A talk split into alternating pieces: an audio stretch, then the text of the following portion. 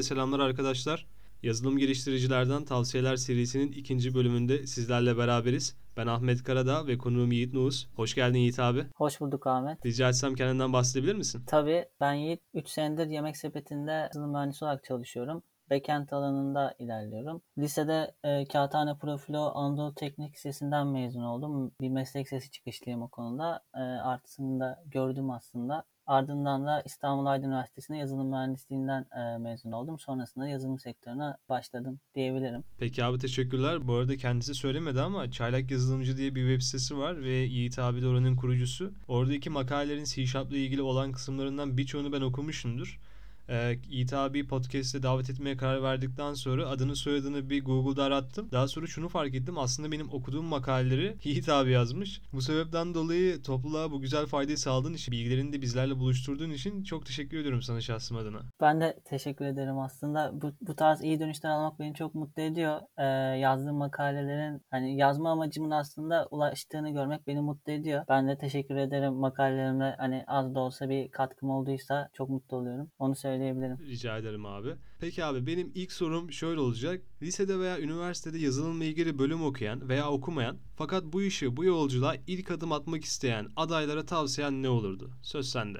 Tabii. Ya aslında e, şu an günümüzde bolca kaynak var. Hani işte online videolar var, makaleler var, işte e, forum siteleri var. Hmm, Bu açıdan da yazılım anlamında özellikle hangi yolda ilerleyeceğini eğer aday olan kişinin belirlediyse o konuda aslında kendine bir yol çizip o yolda e, ilerleyebilir. Ama bu yolu nasıl çizecek? İşte öncelikle hangi alan ilerleyeceğine bir karar vermesi lazım. Kararı verdikten sonra da aslında işte YouTube'da bile ücretsiz hani bir sürü yazılımla alakalı içerikler mevcut. Udemy'de yine aynı şekilde. Ayrıca hani benim de bir parçası olduğum hani olmaya çalıştığım diyeyim makaleler e, Medium'da var. İşte kendi blog sitesi olan e, yazılımcılar var veya yazılımcı olmayıp hani yazılımla alakalı paylaşımda bulunanlar da var. Hani o konuda aslında sadece ufak bir e, arama yaparak belki de hani hızlıca ya faydalı bilgiye ulaşılabilir. Artık günümüzde o çok kolaylaştı. Mesela ben e, öğrenci olduğum zaman da o konuda aslında biraz sıkıntı yaşıyordum. Hatta çaylak yazılımcıyı da açma sebeplerimden biri oydu. Bir konuyu merak ediyordum veya bir konuda bir şeyler öğrenmek istiyordum. Eksik olduğum bir şey hissediyordum ve araştırdığımda aslında aslında tam e, sonucu bulamıyordum veya hiçbir şey bulamıyordum. Ama bu benim içime oturmuştu biraz ve yani bulduğum kaynaklar işte İngilizceydi veya hani çok farklı dillerde de e, içeriklere rastlıyordum. İşte translate'e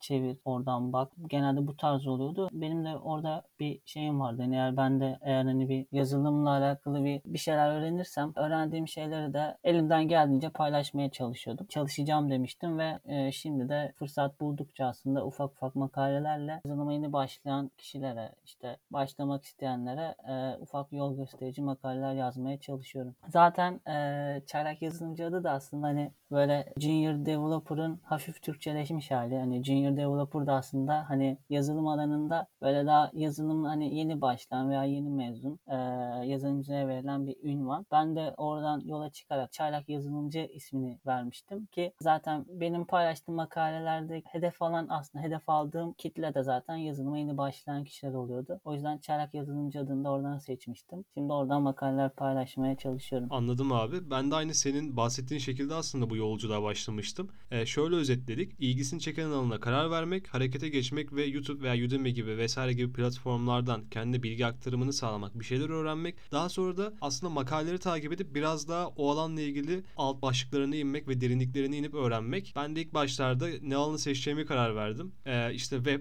ve bunun altın dolu olması lazım dedim. C Sharp'la altını doldurdum. Daha sonra C Sharp'ın bir framework'ü olan Asmet MVC daha sonra Asmet Core'a yöneldim. O şekilde bir yol izlemiştim abi. Ee, bir sonraki sonuma geçersem şöyle eğitimin üzerine değer katmak. Gerçi eğitimin üzerine değer katmak diyorum ama bu değeri aslında biz kendimize katıyoruz. Şöyle okulda bir müfredat var ve biz bu müfredattan sorumluyuz. Çünkü onunla ilgili bir sınava giriyoruz, bir sorumluluğumuz var.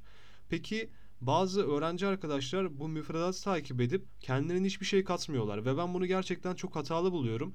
Çünkü eğer ki okuldaki müfredatı takip edip sadece o bilgilerle mezun olursak gerçek iş sektöründen uzak kalacağımızı düşünüyorum ve mezun olduktan sonra da iş sektöründe kullanılan teknolojileri gördükten sonra çok pişman olacağımızı düşünüyorum. Sen bu konu hakkında ne düşünüyorsun abi? Yani eğer ki okulun müfredatına uyup kendimizi geliştirmek adına bir şeyler yapmazsak mezun olduğumuzda bizi neler bekler veya ne yapmalıyız? E, bunlarla ilgili ne söylersin? Açıkçası müfredat konusunda ben de çok şikayet ben de çok şikayetçiydim. Çünkü gerçekten hocalardan kaynaklı mı veya işte okulun e, hedef aldığı alanla mı alakalı e, değişiyor kısım ama eski kalıyor. Ama şöyle bir durum da var. Hani yazılım sektörünün de bunda bir e, yazılım alanının da bir etkisi olduğunu düşünüyorum. Çünkü e, yazılım sürekli gelişen bir şey. Her sene programlama dilinin bile yeni versiyonları çıkıyor. Hani bir programlama dili bile aslında iki sene önceki halinden çok farklı bir hale gelebiliyor. E, yeni özellikler sürekli geliyor. Okulların hmm, buna uyması aslında en iyi hedeflediğimiz senaryo oluyor. Ama ne yazık ki tabii okullar bunu tam başaramıyor veya belirli bir müfredatı karar verdikten sonra onu kılıyor. Burada önemli olan işte şey hani öğrencinin kendine bence müfredatla yetinmemesi diyebilirim. Çünkü bir kere ben şeyi çok yaşamıştım.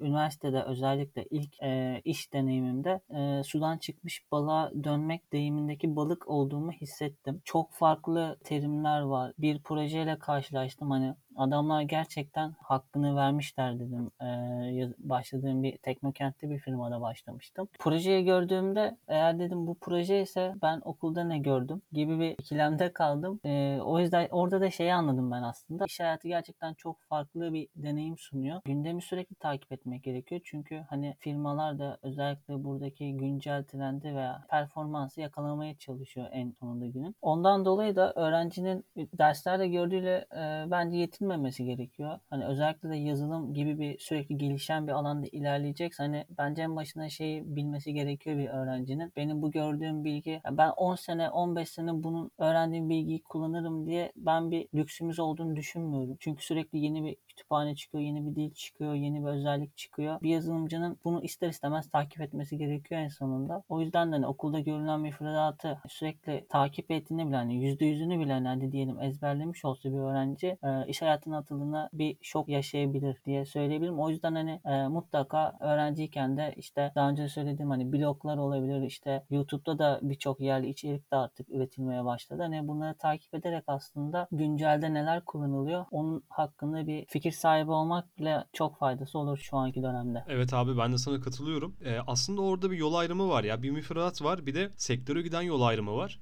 Önemli olan hangisinde gideceğin. Yani çünkü abi birinde gittiğin zaman diğerinde biraz daha düşük kalıyorsun. Birini seçmen gerekiyor. Ben mesela şöyle yapmıştım abi çok kısaca bahsedeyim. Yazılımla ilgili olan derslerde eğer ki teknolojinin eski kaldığını veya müfredatın eski kaldığını görüyorsam hocaya gidip diyordum ki hocam ben bu derste ortalama bir öğrenci olarak geçeceğimi ümit ediyorum ve bütün gücümü bu derse vermeyeceğim. Yani bu dersi öğrenmekle geçirmeyeceğim çünkü sektöre yönelik ben kendimi geliştirme kararı aldım. Sektördeki teknolojileri öğrenip o yönde kendimi geliştiriyorum. Ama sizin dersinizde boşlamıyorum bilginiz olsun diyordum. Hocalar da hep şey derdi ya tamam ama işte ortalamanı da yüksek tut vesaire falan gibi şeyler derlerdi. Ya hocam şu anda pek bana uygun gelmeyen ortalamayı yüksek tutup sektörü boşlamak falan diyordum. Öyle bir sohbet geçiyordu aramızda. Yani abi orada aslında bir yol ayrımı var. O yol ayrımını öğrencilerin yani bizlerin iyi görmesi gerek aslında. Yani ikisi birden olmuyor abi yani. Hem okulda çok başarılı olup hem ortalamam çok iyi olsun deyip hem de sektöre yönelik kendini e, olumlu bir şekilde gerçekleştiremiyorsun, geliştiremiyorsun. Birinden birini seçmen gerekiyor günün sonunda. Ben de böyle bir seçim yapmıştım ve mutluyum abi. Pişman değilim yani.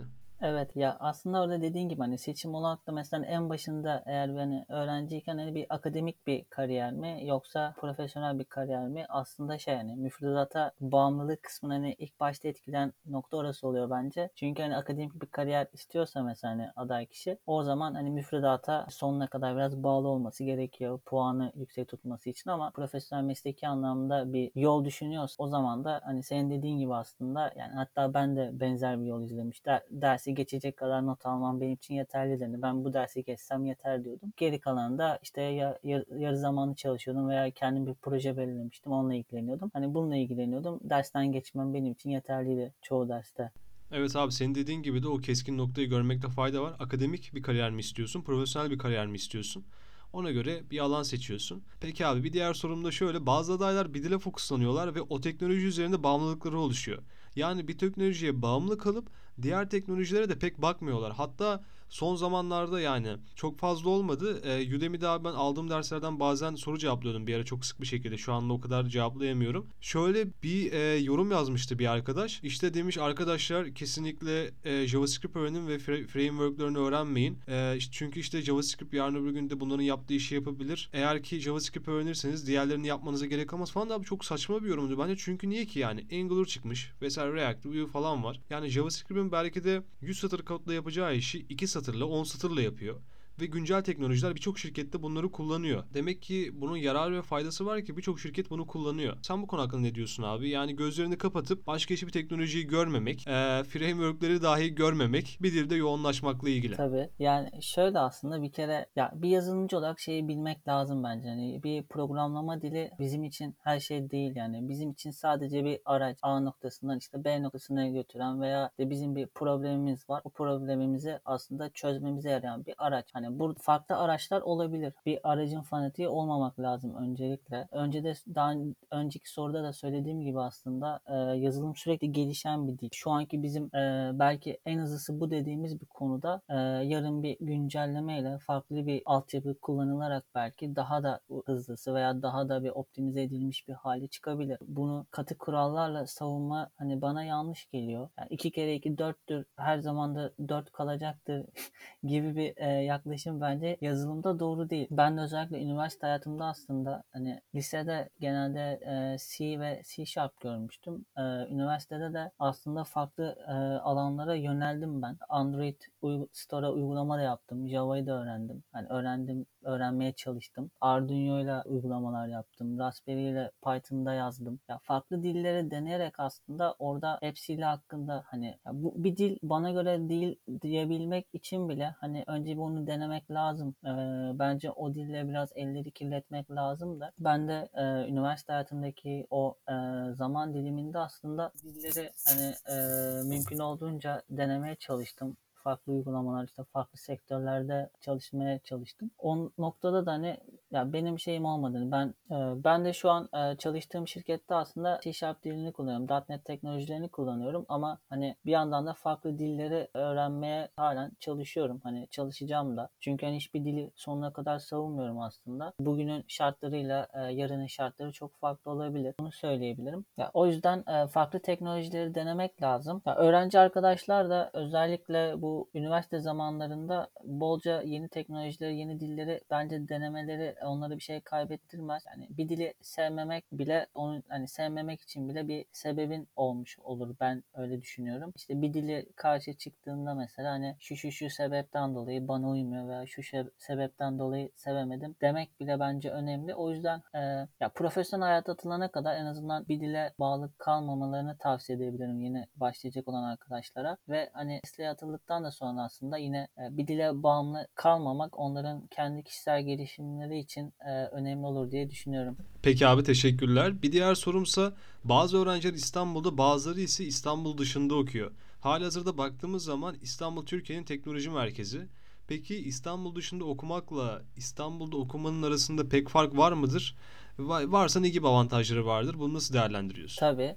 Aslında e, bu soruyu e, sorduğun zaman da çok önemliymiş. Şu an onu fark ettim. Ya çünkü mesela bu soruyu atıyorum bir sene, bir buçuk sene önce şu pandemiden önce sormuş olsaydın İstanbul'da e, bulunmanın bir tık daha avantajlı olduğunu düşünürdüm. Düşünüyordum hatta. Ama e, şu günümüz şartlarında biraz da artık haberlerde de gördüğümüz kadarıyla aslında çoğu firma e, uzaktan çalışma modeline geçiyor ve aslında hani bu uzaktan çalışma modelinde e, hani en rahat geçebilen sektör hani bizim bilişim sektörü, yazılım yazılım sektörü. E, ondan dolayı da aslında şu an o e, İstanbul, işte Ankara, İzmir dışında büyük şehirlerde yaşayan arkadaşlar için olan e, dezavantaj büyük ölçüde kalktı bence. Çünkü hani artık mülakatlara bile hani e, Zoom üzerinden veya işte online bir e, uygulama üzerinden mülakatlara giriliyor. İşte teknik mülakatlar için bir sürü online araç var. Online mülakatlara oradan giriyorsunuz. Günün sonunda da aslında e, ya şu anki günümüz şartlarında da e, işe başladığınız firma büyük ihtimalle remote olarak çalışma modelinde oluyor.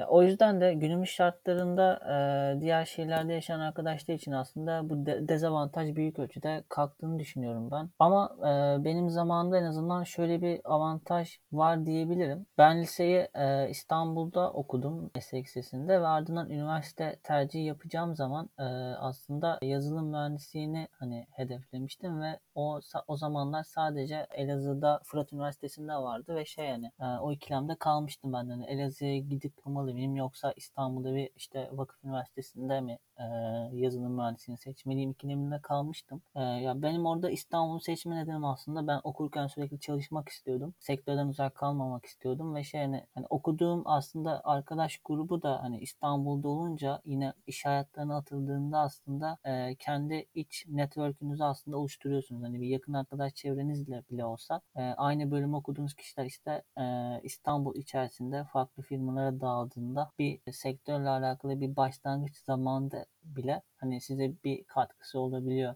İşte yeni pozisyonlar olsun, işte yeni ilanlar olsun. Öyle bir artısı oluyordu ama ama hani e, günümüz şartlarında dediğim gibi hani o e, dezavantaj da aslında kalkmış oldu. Çünkü e, şu anki pandemi şartlarında çoğu firma uzaktan çalışma modelini e, bilişim departmanları için e, büyük ölçüde uygulamaya başladı. E, ama dediğim gibi hani bu pandemi şartlarında en azından çoğu firma kurumsal firma uzaktan çalışma modelini benimse de üniversiteler arasında da yine stajyer e, staj ilanlarında yine e, stajı da uzaktan uygulatabilen firmalar var. Bu konuda da aslında o engel büyük ölçüde kalkmış oldu. Ben günümüz şartlarında hani e, öğrencilerin bir tık daha avantajlı olduğunu düşünüyorum o konuda ama tek dezavantajı şey diyebilirim biraz daha fazla aday var yarıştıkları. Evet abi anladım. Ben de abi katılıyorum aslında. Çünkü niye? Ee, en baş dediğin gibi bu soruyu bir sene önce sorsam o kadar çok değişkenlik gösterirdi ki. Şu anda soruyorum bir o kadar daha çok değişkenlik gösteriyor. Zaten dediğin gibi de birçok şirket remote modelini benimsediği için uzaktan çalışma modelini biraz daha aslında İstanbul içi ve İstanbul dışı ayrımı eskiye göre yani o kadar keskin değil. Senin de dediğin gibi abi. Peki abi bir diğer sorum da hepimizin bildiği üzere yazılımcılar masa başında vakit geçiren kitlelerdir. Buna bağlı olarak ilerleyen dönemlerde sağlık problemleriyle karşılaşmaları çok e, yani işten bile değil karşılaşıyorlar. Peki abi senin buna karşı aldığın bir önlem var mıdır? Evet dediğin gibi aslında masa başı hastalıklara en çok maruz kalan çalışan gruplarından biriyiz. Yeri geliyor 15-20 saat masa başında kod yazıyoruz, problem çözüyoruz. Ee, Ben de internete baktığım zamanlar yaş ilerlemiş e, yazılımcı abilerimizde hani ufaktan görmeye başladım işte bilek ağrısı, boyun ağrısı, sırt ağrısı gibi. Ya bu beni biraz korkutuyor ama e, çok büyük bir şey yapıyor muyum? Açıkçası şu an çok bir şey yapmıyorum. Hani e, işte bir profesyonel işte ne bileyim spor salonuna gideyim veya sabit e, sabah akşam spor tarzı bir e, çalışmam yok. A- ama yapmam lazım onu biliyorum. Sadece ya yeri geliyor vakit ayıramıyorum. Yeri geliyor kendim üşeniyorum da diyebilirim. Ama güzel havalarda işte elimden geldiğince fırsat buldukça işte yürüyüş, bisiklet tarzı hareket sporları yapmaya çalışıyorum. Onun dışında aslında evde de çalışırken sürekli e, ayağa kalkmaya gayret ediyorum. Yani uzun süre oturduysam bir ayağa kalkıyorum, bir su içiyorum. İşte e, yanımda özellikle ben su bulundurmuyorum. Hani gideyim su alayım, su içeyim diye mesela ufak kendimi kandırdığım yöntemler var. E, yani yanıma büyük bir su almaktansa mesela şey hani e, suya gitmeyi tercih ediyorum. En azından hareket oluyor, bir e, hava değişimi oluyor. Öyle ufak şeyler yapıyorum. İşte kendi arada boyun esnetme tarzı şeyler yapıyorum ama öyle çok dikkat ettiğim söylenemez. Dikkat etmem lazım. Önüme çıkacak şeyleri biliyorum ama çok büyük bir aslında bir önlem almıyorum. Bu da benim e, kendime bir eleştirim olabilir. İleride bunu dinleyip kendime kızabilirim sanırım. Abi ileride kızmana gerek yok yani. Bu yayın bu soru sana e, bir şeyler çıkarttığın ve harekete geçtiğin bir soru olsun.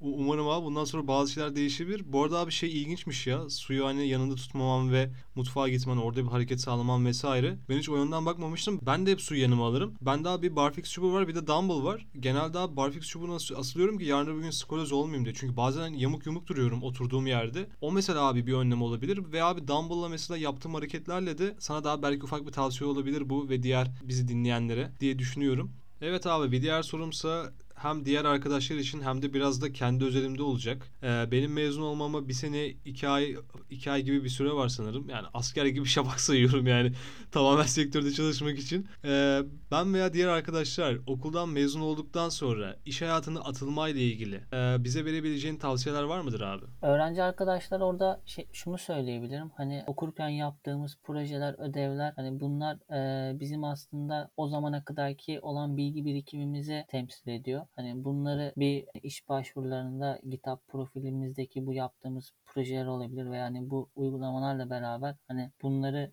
kullanabiliriz. Onun dışında bir de şunu öner- önerebilirim. E, günümüzde artık bir blog sitesi veya bir yazı yayınlamak aslında çok kolay. Bir Medium profili açıp bile oradan hani ufak yazılar paylaşabiliyoruz. Öğrenci arkadaşlara belki şunu önerebilirim orada da. Ee, en ufak bir araştırdığımız bir konu olabilir. Yaptığımız bir ödev olabilir. İşte bir sıralama algoritması bile olabilir. Ee, bununla alakalı mesela yaptığımız ödevi işte nasıl yaptım, hangi yöntemi uyguladım. Yani bu şekilde bile bir e, makale haline getirip paylaşmış olsak bu da sizin e, mezun olduktan sonra yaptığınız iş başvurularında e, ya emin olun bir artı olarak değerlendirilecektir. O yüzden e, yaptığınız e, iş başvurularında bu örnekleri, projeleri göstermek e, sizin bu teknik görüşmelerde bile hani bir öne çıkmanıza veya uyguladığınız bir çözüm üzerinden ilerlemenizi sağlar. Artı olabilir veya diğer adaylardan bir tık daha sıyrılmanıza sebep olabilir diye düşünüyorum. Ya o yüzden hani yaptığınız en ufak bir ödev olabilir, konu olabilir. İşte popüler işte sıralama algoritmaları olabilir veya işte farklı performans ölçen ödevler veriliyordu bize. O tarz şeyler veriliyorsa yani hani yani bunun neyini paylaşayım ki dememek lazım. Hani bu noktada ben de çok sıkıntıya düşüyordum. Hani veya çekiniyordum diyeyim hani. Daha hani acaba bir de şey oluyordu. Ben bunu işte GitHub'a koyarsam benim koduma bakarlar. işte bana ne derler, gülerler gibi bir çekincem vardı ilk zamanlarda. Aslında hani bu bile code review diye denilen bir teknik bir süreç. Başkalarının aslında sizin kodunuza bakarak kodunuzu değerlendirdiği bir sürece denk geliyor aslında. Kodunuzu iyileştirmenizi sağlıyor. Yani mesleki an- hayata başladığınızda e, çoğu firma bunu uyguluyor. Ya, hiç kimsenin orada çekinmemesi lazım. Ben orada yeni başlayan arkadaşlara hani onu söyleyebilirim. Çünkü orada sizin bir yaklaşımınız var veya bir uyguladığınız bir çözüm var. İyi olabilir, kötü olabilir. Bir yazılımcılığın da aslında iyi yönü bu. Bir yoğurdun farklı iyi şekilleri olabilir. Yani aynı şekilde yapamaz yapmamalı zaten. Bizim işi de hani bence güzel yanlarından biri bu. Hiçbir şekilde çekinmemek lazım. Kim benim koduma ne der, işte benim kodumla ilgili e,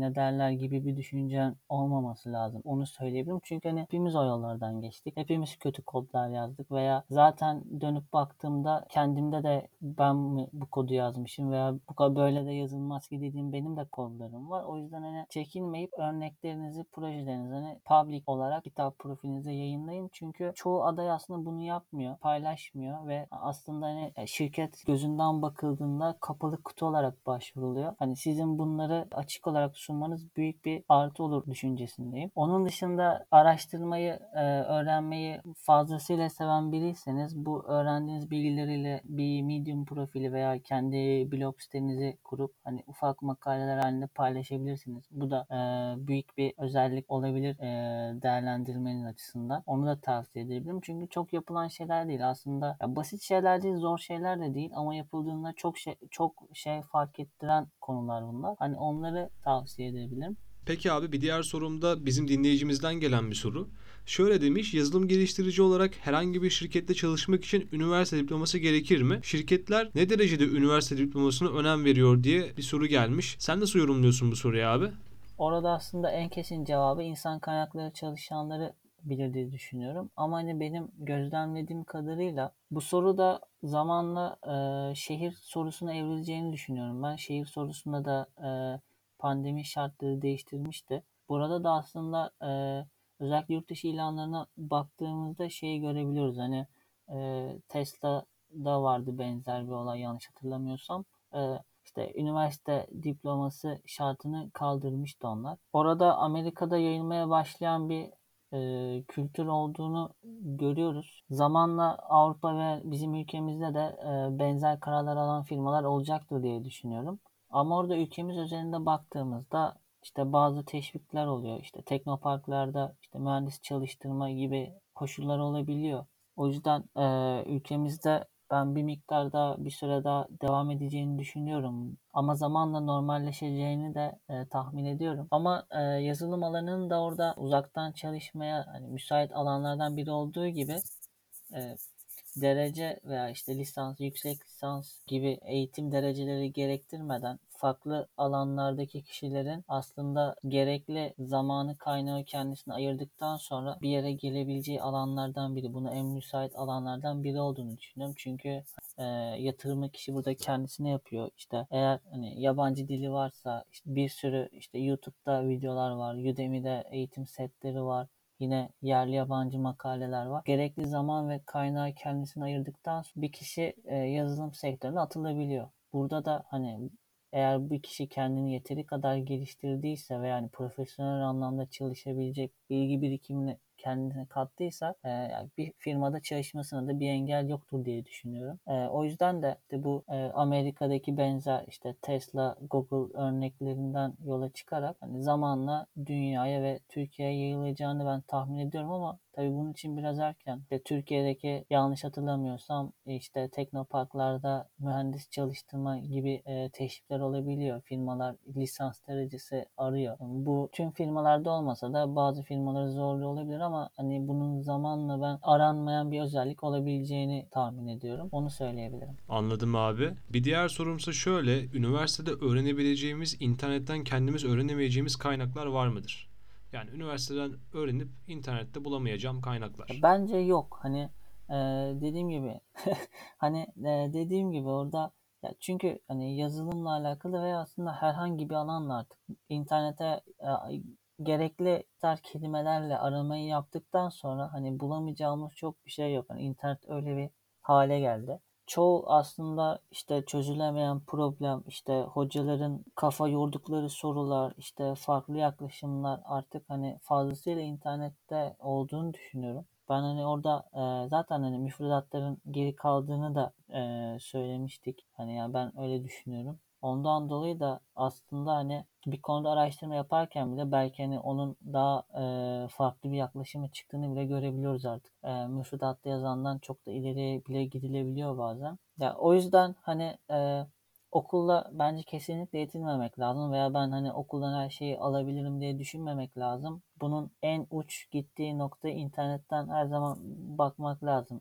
Yani eskiden ansiklopediler varmış. Şimdi ansiklopedilerde bir bilgi belki 5 sene önce yazılmış ve o anki halini korudu ama internet hani bu şekilde değil artık. Yazılan bir makalenin üstüne farklı bir makale bile gelebilir veya bir işte güncelleme geliyor. Peşinden bir güncelleme daha geliyor. Onu geneliyor. Onun farklı bir yaklaşım haline getir getirebiliyor. Hani ders konularında ben benzer şekilde olduğunu düşünüyorum. Ya orada en büyük artı e, birebir de e, belki sorabileceğin işte e, farklı yöntemleri görebileceğin, uygulayabileceğin bir e, öğretmen oluyor başında. Ama yani mutlaka ben internetin daha gelişmiş olduğunu düşünüyorum okul müfredatındansa. O yüzden kesinlikle hani müfredatta yetinilmemeli.